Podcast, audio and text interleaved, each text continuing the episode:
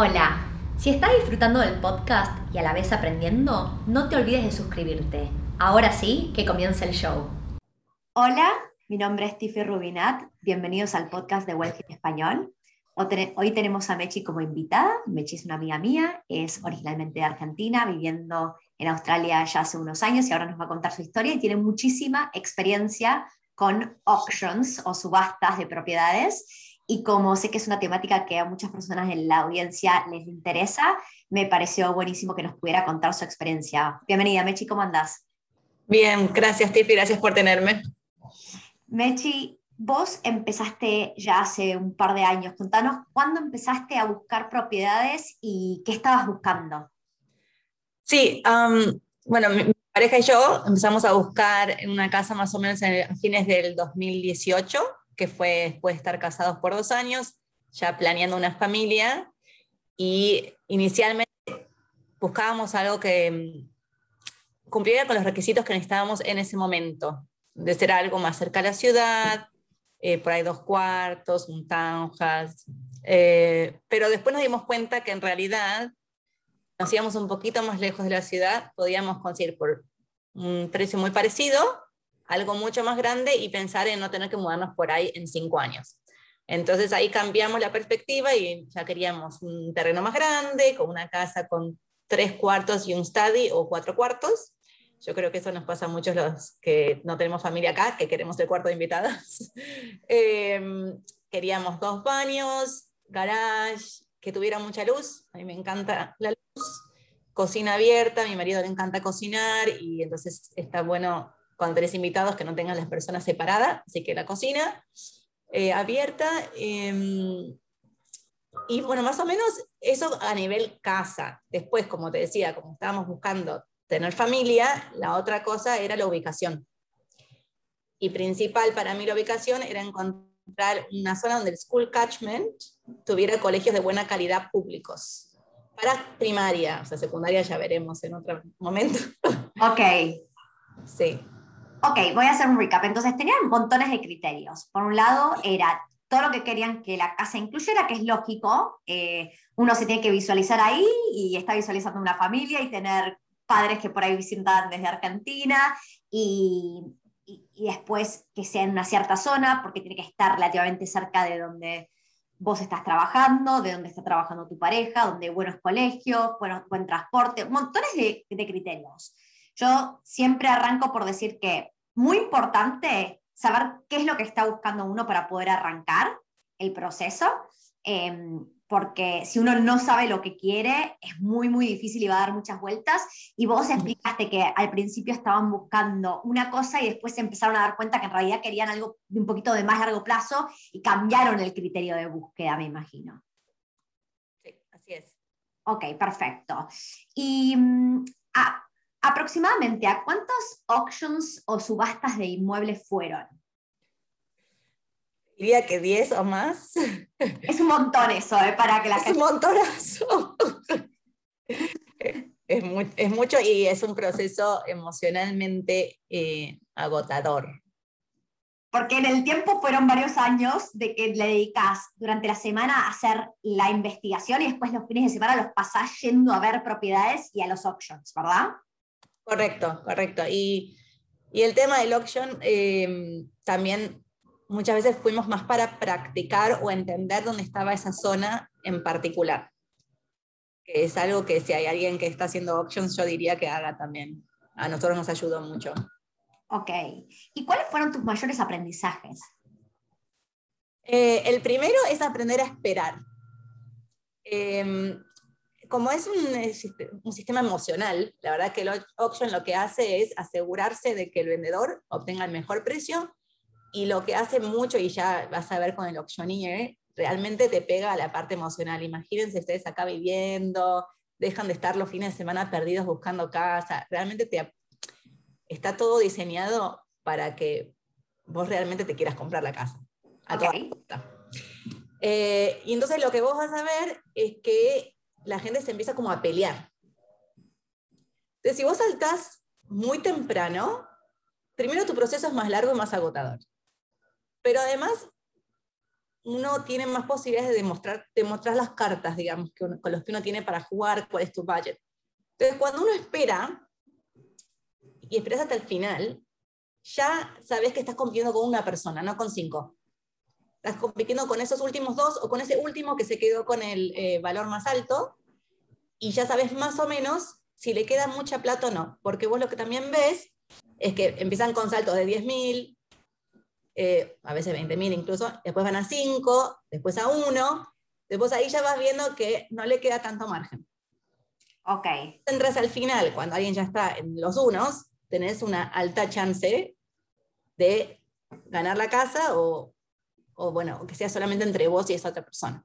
O sea, si empezó una subasta, en cualquier precio, no importa en qué precio.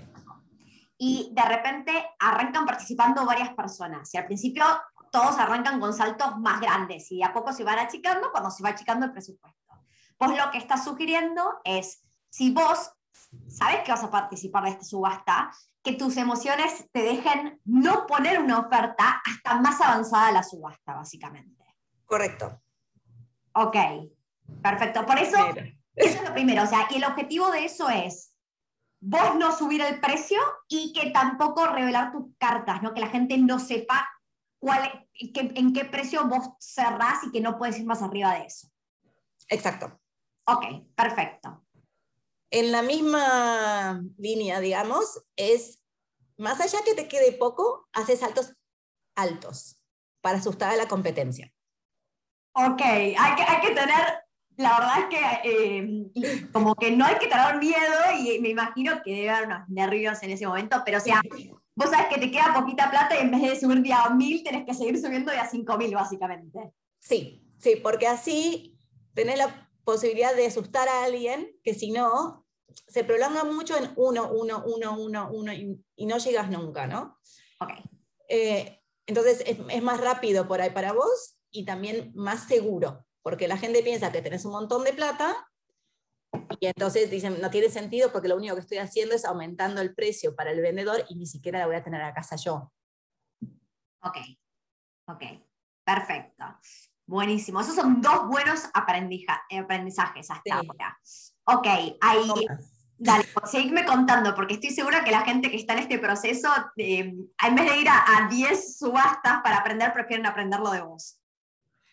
Sí, a ver, cada uno tiene su estilo, ¿no? Yo el que voy a decir próximo es algo que es más eh, relativo.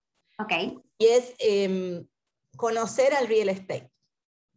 porque tienen métodos distintos.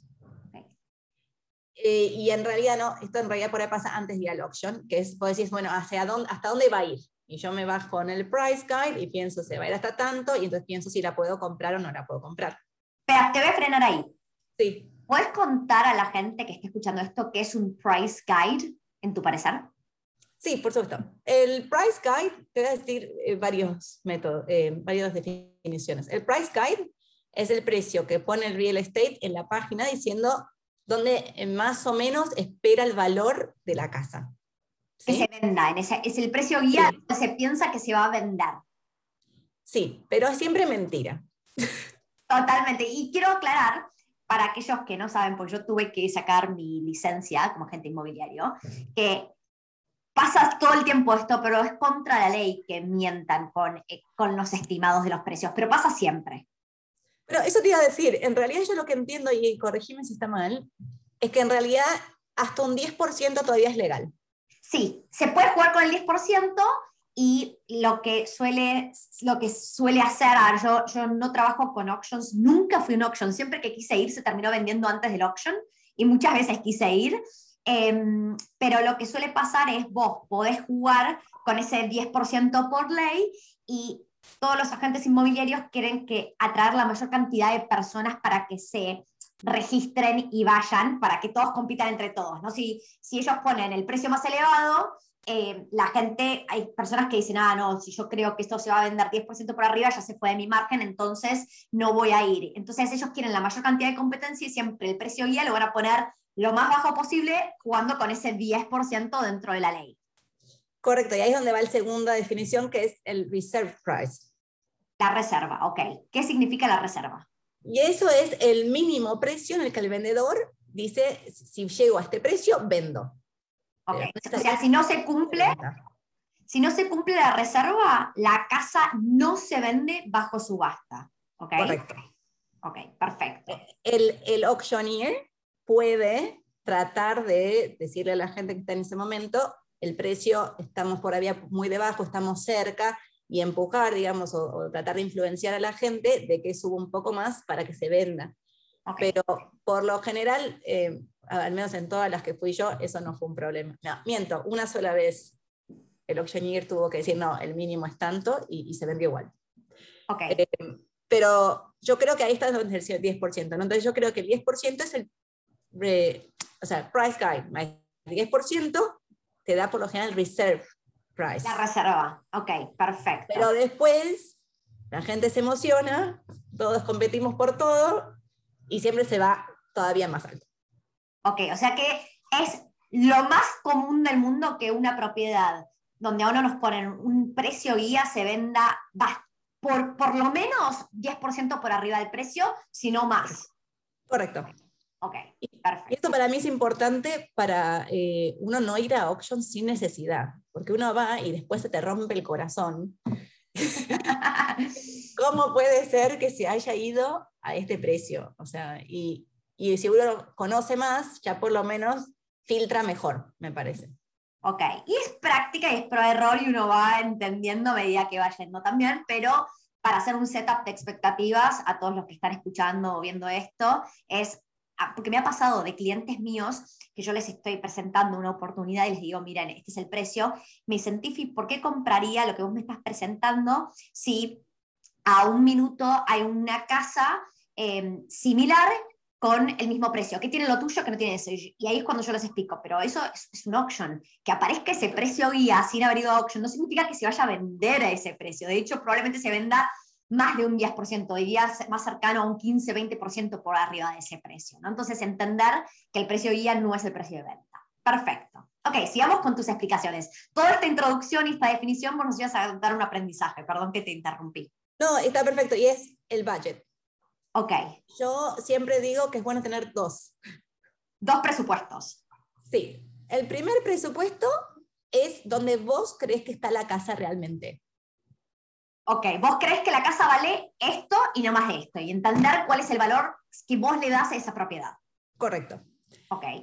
Y el segundo es cuánto estás dispuesto realmente a gastar por comprar tu casa. En, en tu caso, suele estar un poquito por arriba del valor real o, por arriba del valor real.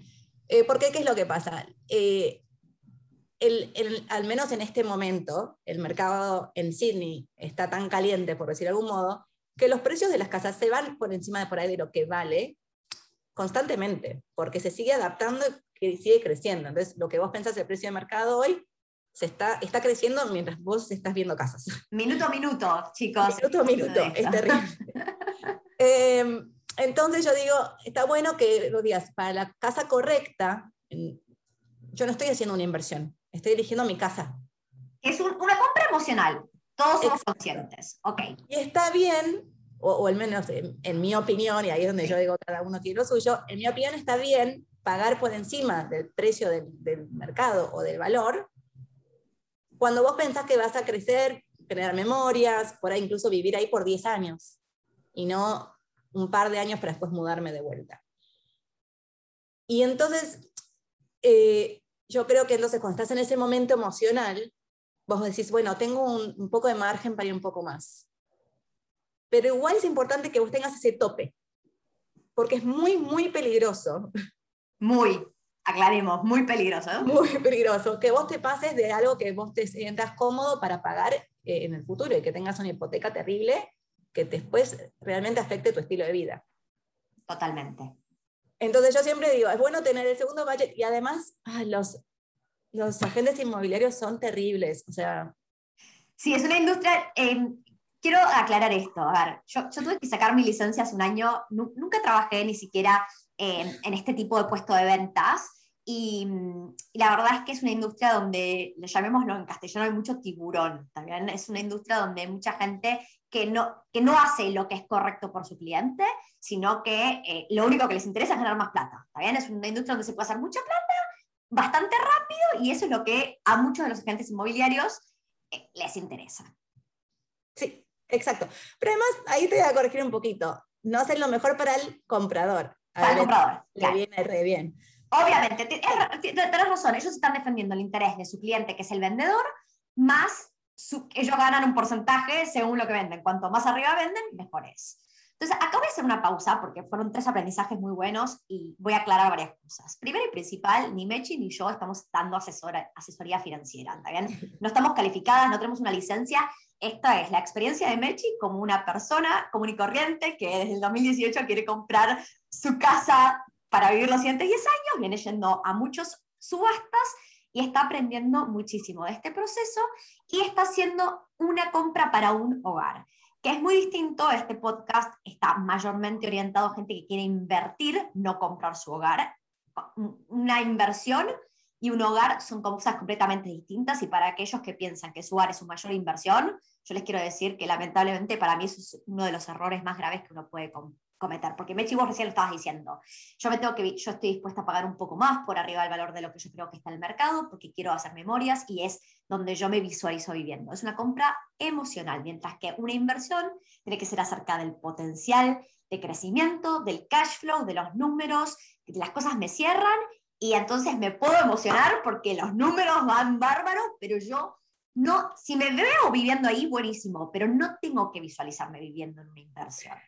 Sí, y quiero sumar a eso, Tiffy, es exactamente lo que nos pasó a nosotros. Nosotros perdemos, perdimos oportunidades que hubiéramos podido pagar fácilmente porque estábamos pensando como una inversión. Ok. Y, yo me arrepiento de eso porque creo que realmente prolongó eh, nuestra búsqueda y que si nosotros no hubiéramos pensado así, hubiéramos eh, comprado un hogar por ahí hace un año y, y ya hoy el valor hubiera subido. El, mejor momento para comprar, voy a hacer esto. El, año pasado, sobre todo cuando estábamos en abril, mayo, que la gente creía que se venía el mundo abajo y la incertidumbre mataba a la gente, era en ese momento el mercado, que Australia es un mercado que suele estar caliente en una buena parte del tiempo y venía de, de haber llegado a un pico en el 2016-2017, se había desacelerado durante el 2018 y se venía Em, venía empezando a recuperar los, 12, 18 meses que había caído ese mercado, iba a recuperarse en 12 meses. Y vino COVID. Y en ese momento se estancó y esos primeros dos meses de incertidumbre de COVID, eso era lo que se podía decir un mercado de compradores, a buyer's market, porque el poder, como nadie sabía y había muy poca gente vendiendo, el comprador tenía mucho poder. ¿Qué pasó? Después el mercado empezó a cambiar y durante el resto del 2020 y 2021, el mercado se puso súper caliente. Entonces ahora es un seller's market, es un mercado de, quien vende tiene el poder. Exacto. Ok. Sí, sí, eso jugó mucho a nuestro problema del budget. Es eso, y la gente no entiende cuando hay personas que yo hablo que, que yo, Tiffy, mi personalidad es como que quiero ya, ya, ya. Y hay gente que no tiene urgencia en la vida, porque tiene otra personalidad. Y cuando no tiene urgencia, yo lo que les, les quiero que tengan un poquito de urgencia, porque quiero que entiendan que con cada mes que pasa, los precios siguen subiendo. Entonces, aunque vos digas, no, no estoy apurado y tengo tiempo para ver, vos te puedes tomar un año, pero en un año los precios van a haber subido, porque suben mes a mes. Hoy justo estaba viendo ayer el reporte de, de CoreLogic, em, de, que es del cierre de mes mayo 2021, que lo lanzan a principios de junio siempre, y cómo sigue avanzando, eh, el mercado sigue avanzando, sigue creciendo, y cuando uno compara las medianas y cómo crece más o menos en las ciudades metropolitanas, con cada mes que pasa los precios medianos suben 17 mil dólares más o menos. Bueno, te iba a decir, eh, yo las casas que vi justamente antes de COVID y ahora te puedo asegurar que crecieron entre 200 y 300 mil dólares.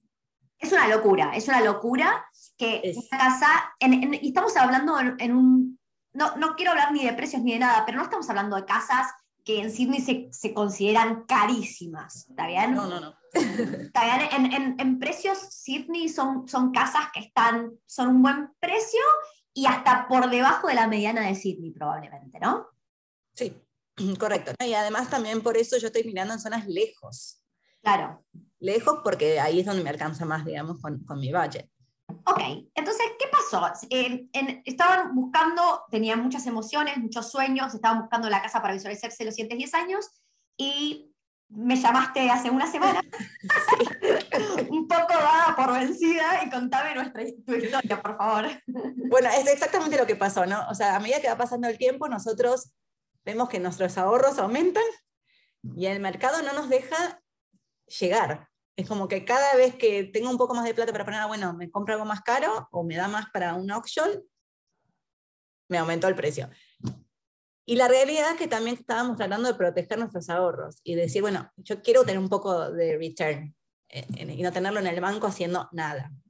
Entonces, eh, ahí es donde nosotros ya habíamos escuchado tus videos, tenemos otra amiga eh, en común que también invirtió con vos, y la verdad me dio mucha seguridad eh, todo de investigación para invertir en, en, el townhouse en Melbourne.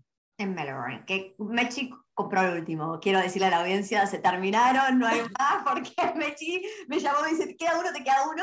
Y le dije, sí, queda el último. Ah, pueden haber em, lo que se llaman etapas siguientes, donde se liberan nuevos lotes, pero en la etapa que había actual y la locación que, que le habían dado Wealthy se, se terminaron.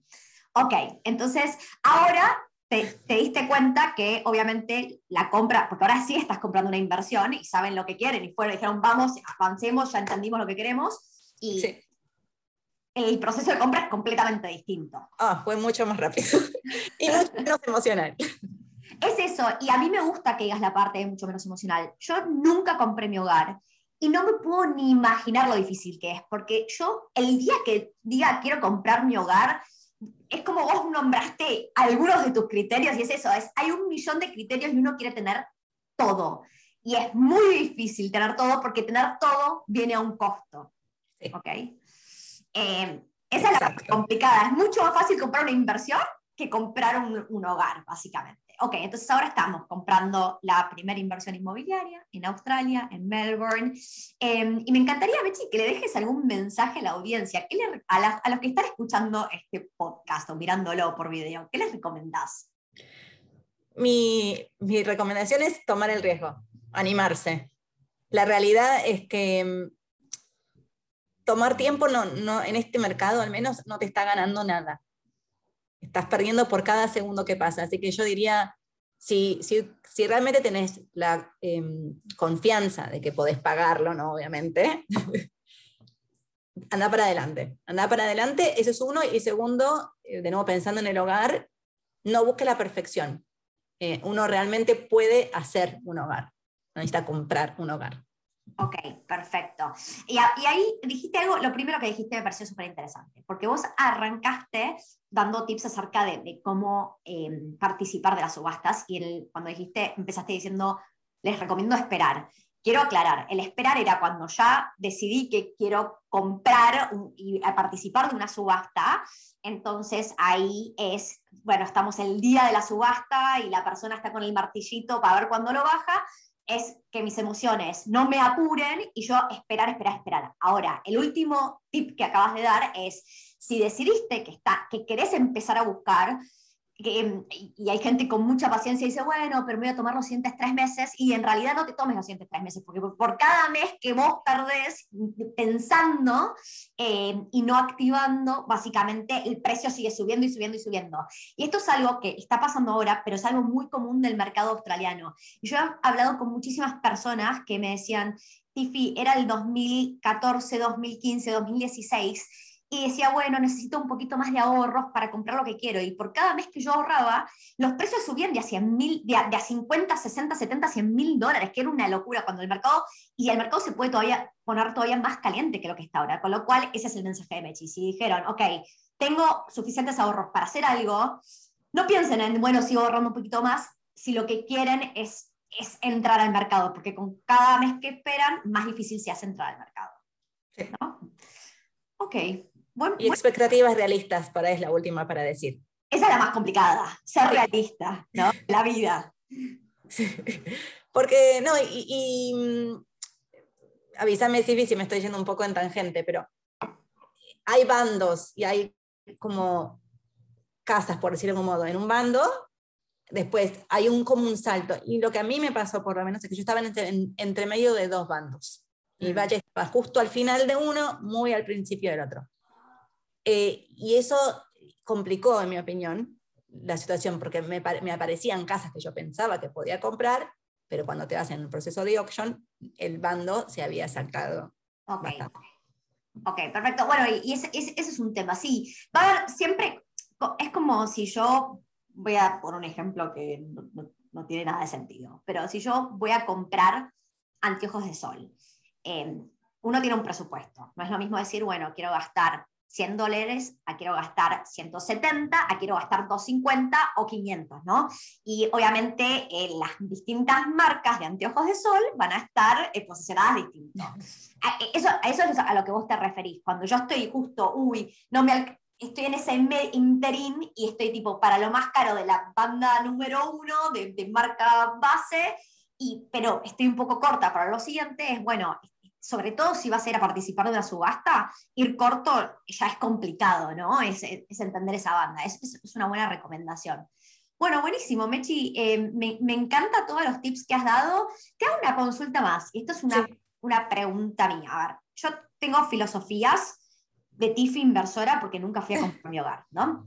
Una de mis filosofías es, yo no compro inversiones bajo subasta, porque si es, el mercado es muy caliente, y, significa que ya estoy comprando tarde para lo que es una inversión. Entiendo si quiero mi hogar y quiero vivir en una cierta área, ir por, por una subasta, pero para una inversión, yo por el momento no estoy ok con, con ir a subastas. Ahora, otro de mis criterios, mis criterios, y creo que esto nunca lo dije en un podcast, es, a mí me gusta, si tengo que salir a gastar plata, y a veces uno gasta plata corriendo lo que se llama su due diligence o, lo que fuera. No, no, no, siempre hay que gastar plata, pero a veces hay que mandar a algún experto a que me asesore algo. A mí me gusta empezar a gastar plata cuando yo sé que tengo la posibilidad de comprar ese inmueble. Entonces, si estoy comprando una propiedad, eh, por lo general ya establecida, no, no nueva, eh, solo voy a empezar a gastar plata como parte de ese proceso de due diligence si estoy bajo contrato. Porque si no estoy bajo contrato y empiezo a gastar la plata y después viene otra persona y pone un contrato y se lo dan primero a eso, es como que empecé a, gastar plata y ni siquiera tengo esa opción. En un auction me imagino que el día de la subasta es el día que se vende y el día que se cierra todo. Entonces uno si tiene que hacer due diligence la tiene que hacer de antemano.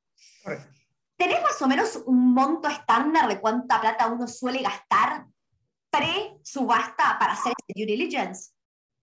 La realidad es que no es necesario gastar tanta plata. O sea, eh, lo que vos vas a querer hacer antes del auction, si estás convencido, es el um, Pest and Inspection Report. Ok, para ver si hay nada, termitas. Nada, si estás buscando una casa como la nuestra, eh, puede ser que tenga mucha de madera, que haya termitas, en qué año se construyó para ver si hay asbestos. Em, y, si hay algo que te parece que va a implicar poner plata por encima, por ejemplo, la pileta por ahí, las regulaciones de pileta cambian todo el tiempo y a veces en el contrato sale que no tiene, que en los próximos 30, meses, 30 eh, días después de comprarla le tenés que poner la, la reja. Ok, la reja a la pileta, ok, perfecto. Por ejemplo, eh, hay cosas así que vos querés saber, o mira, el techo está bien, pero idealmente le tenés que hacer una inversión en el corto plazo. Cosas así. Eh, yo por lo general recomiendo comprar ese reporte porque dependiendo del, del real estate agent, lo que suelen hacer ellos es, lo hacen y cada persona que quiera el auction paga 50 euros, 50 euros, 50 dólares. Em, y después, el que gana el auction paga el reporte completo, que son como 400 dólares.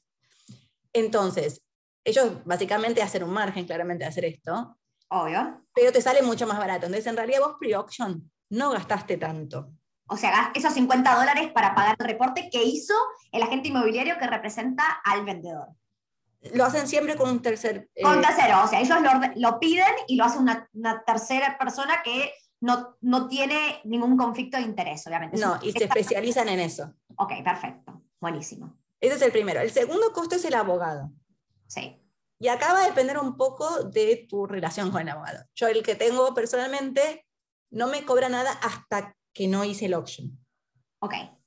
Y en realidad también depende de cuántos cambios haya que hacerle al contrato. Por lo general, los contratos de auction son muy básicos, muy por default. Entonces, él por lo general los lee y si no hay que hacerle ningún cambio, no me cobra nada. Si él empieza a recomendarme cambios, ahí sí hay un costo. Ok, perfecto. Y en general el costo Voy a explicar algo. Como, como, el día de, de, la subasta es cuando se vende la, la propiedad, los contratos tienen que ser todos revisados antes de la subasta y cada persona que se inscribió para participar de esa subasta tiene que haber llegado a un acuerdo de contratos antes del día de la subasta. ¿okay? así es como funciona el proceso de subastas. Esto lo estudié, nunca participé de una, pero, pero lo, lo estudié cuando hacía el curso. Ok, entonces vos, si tu abogado te está recomendando cambios, entonces te los va a cobrar. Entonces esos son los gastos que uno puede prever antes de cada subasta. Sí, el, el, costo de abogado, creo, no quiero equivocarme, pero en general, incluso, incluso incluyendo la firma, digamos, suele estar entre 1.500 y 2.000 dólares. Ok. 500 y 2.000 dólares por option. No, cuando, el que, el que cuando, cuando lo firmás, o sea, si completás. Ok, si completás. Okay. Cambios, estamos hablando, si suponete que, te, que sí te recomiende cambios y el que tenga que ponerse en contacto con el real estate agent y hacer los cambios, son más alrededor de los 200 dólares. Ok, perfecto, buenísimo. Buenísimo, ok, perfecto. Entonces, vamos a cerrar. Muchas gracias por todos estos, mucha información, muchos aprendizajes. Suelo cerrar haciendo la pregunta de cabecera, que es qué significa la palabra riqueza para vos, que en inglés es wealth. Eh, para mí es estabilidad financiera y tener libertad financiera, o sea, yo poder disfrutar de mi vida. Para mí riqueza no es tener una mansión y, y no sé, que pueda estar gastando en cualquier cosa, pero sí tener libertad para tomar decisiones y, y, para disfrutar mi vida día a día. Ok, perfecto. Y una cosa más que no mencionamos, y gracias por compartir esa definición, porque me imagino que, Mechi, vos sos madre de, de una beba y que uno va evolucionando como persona y cuando uno pasa a ser madre, me imagino que las prioridades cambian. ¿No? Y la definición de riqueza también, porque esa estabilidad que, de la cual recién estabas hablando, no es lo mismo tener que solo sobrevivir vos a tener que eh, alimentar una familia, ¿no? Correcto, sí. Exactamente, las, uno empieza, entonces, eh, nosotros no habíamos mencionado que vos, además de que estás casada, tenés una beba, y me parece un, un dato importante porque mucha gente cuando piensa voy a tener familia, es como que dice, bueno, ahora sí o sí tengo que comprar mi hogar porque tengo una, una hija, un hijo, lo que sea, un bebé. Y en realidad se puede vivir bien alquilando también, ¿no? Oh, definitivamente. Y es más, conozco mucha gente que, porque no tiene el budget para comprar su casa, hace esto, invierte y sigue alquilando. Te, te doy un ejemplo. Tengo una amiga, tiene dos hijos. Ellos compraron un departamento en el que vivieron unos años. Ya no entran. Okay. Eh, y los chicos ya no pueden compartir cuarto porque crecieron y es un varón y una mujer, bueno, cada uno toma sus decisiones familiares. Y lo que hicieron es alquilaron su departamento que, que son dueños y alquilaron una casa en otro barrio, más cerca de la playa. Ellos dicen, alquilamos el estilo de vida que no podemos comprar. Exactamente, que esa es la estrategia de la cual yo siempre me refiero como rent vesting, que es alquilar donde vos quieras verte viviendo, o sea, ese estilo de vida, me gusta vivir al lado de la playa, no tengo la plata para comprar una propiedad al lado de la playa, entonces invierto donde hace sentido financiero. Ahí voy construyendo ese portafolio para poder ir por esa eh, libertad de la cual estabas hablando recién cuando definías eh, riqueza para vos. Perfecto. Así que bueno, buenísimo, me, me alegra que hayas compartido todo esto y, y, bueno, Mechi, muchas gracias por todo y, y feliz inversión. Me, felicitaciones. Gracias, Tiffy. No sabes la, no es el alivio que tenemos de haber hecho algo. Eso ya nos hace muy felices. Me alegro muchísimo. Bueno, y para todos los que están mirando este video o escuchándolo, si no se suscribieron al canal de Wealth en Español, por favor háganlo. Hasta la próxima.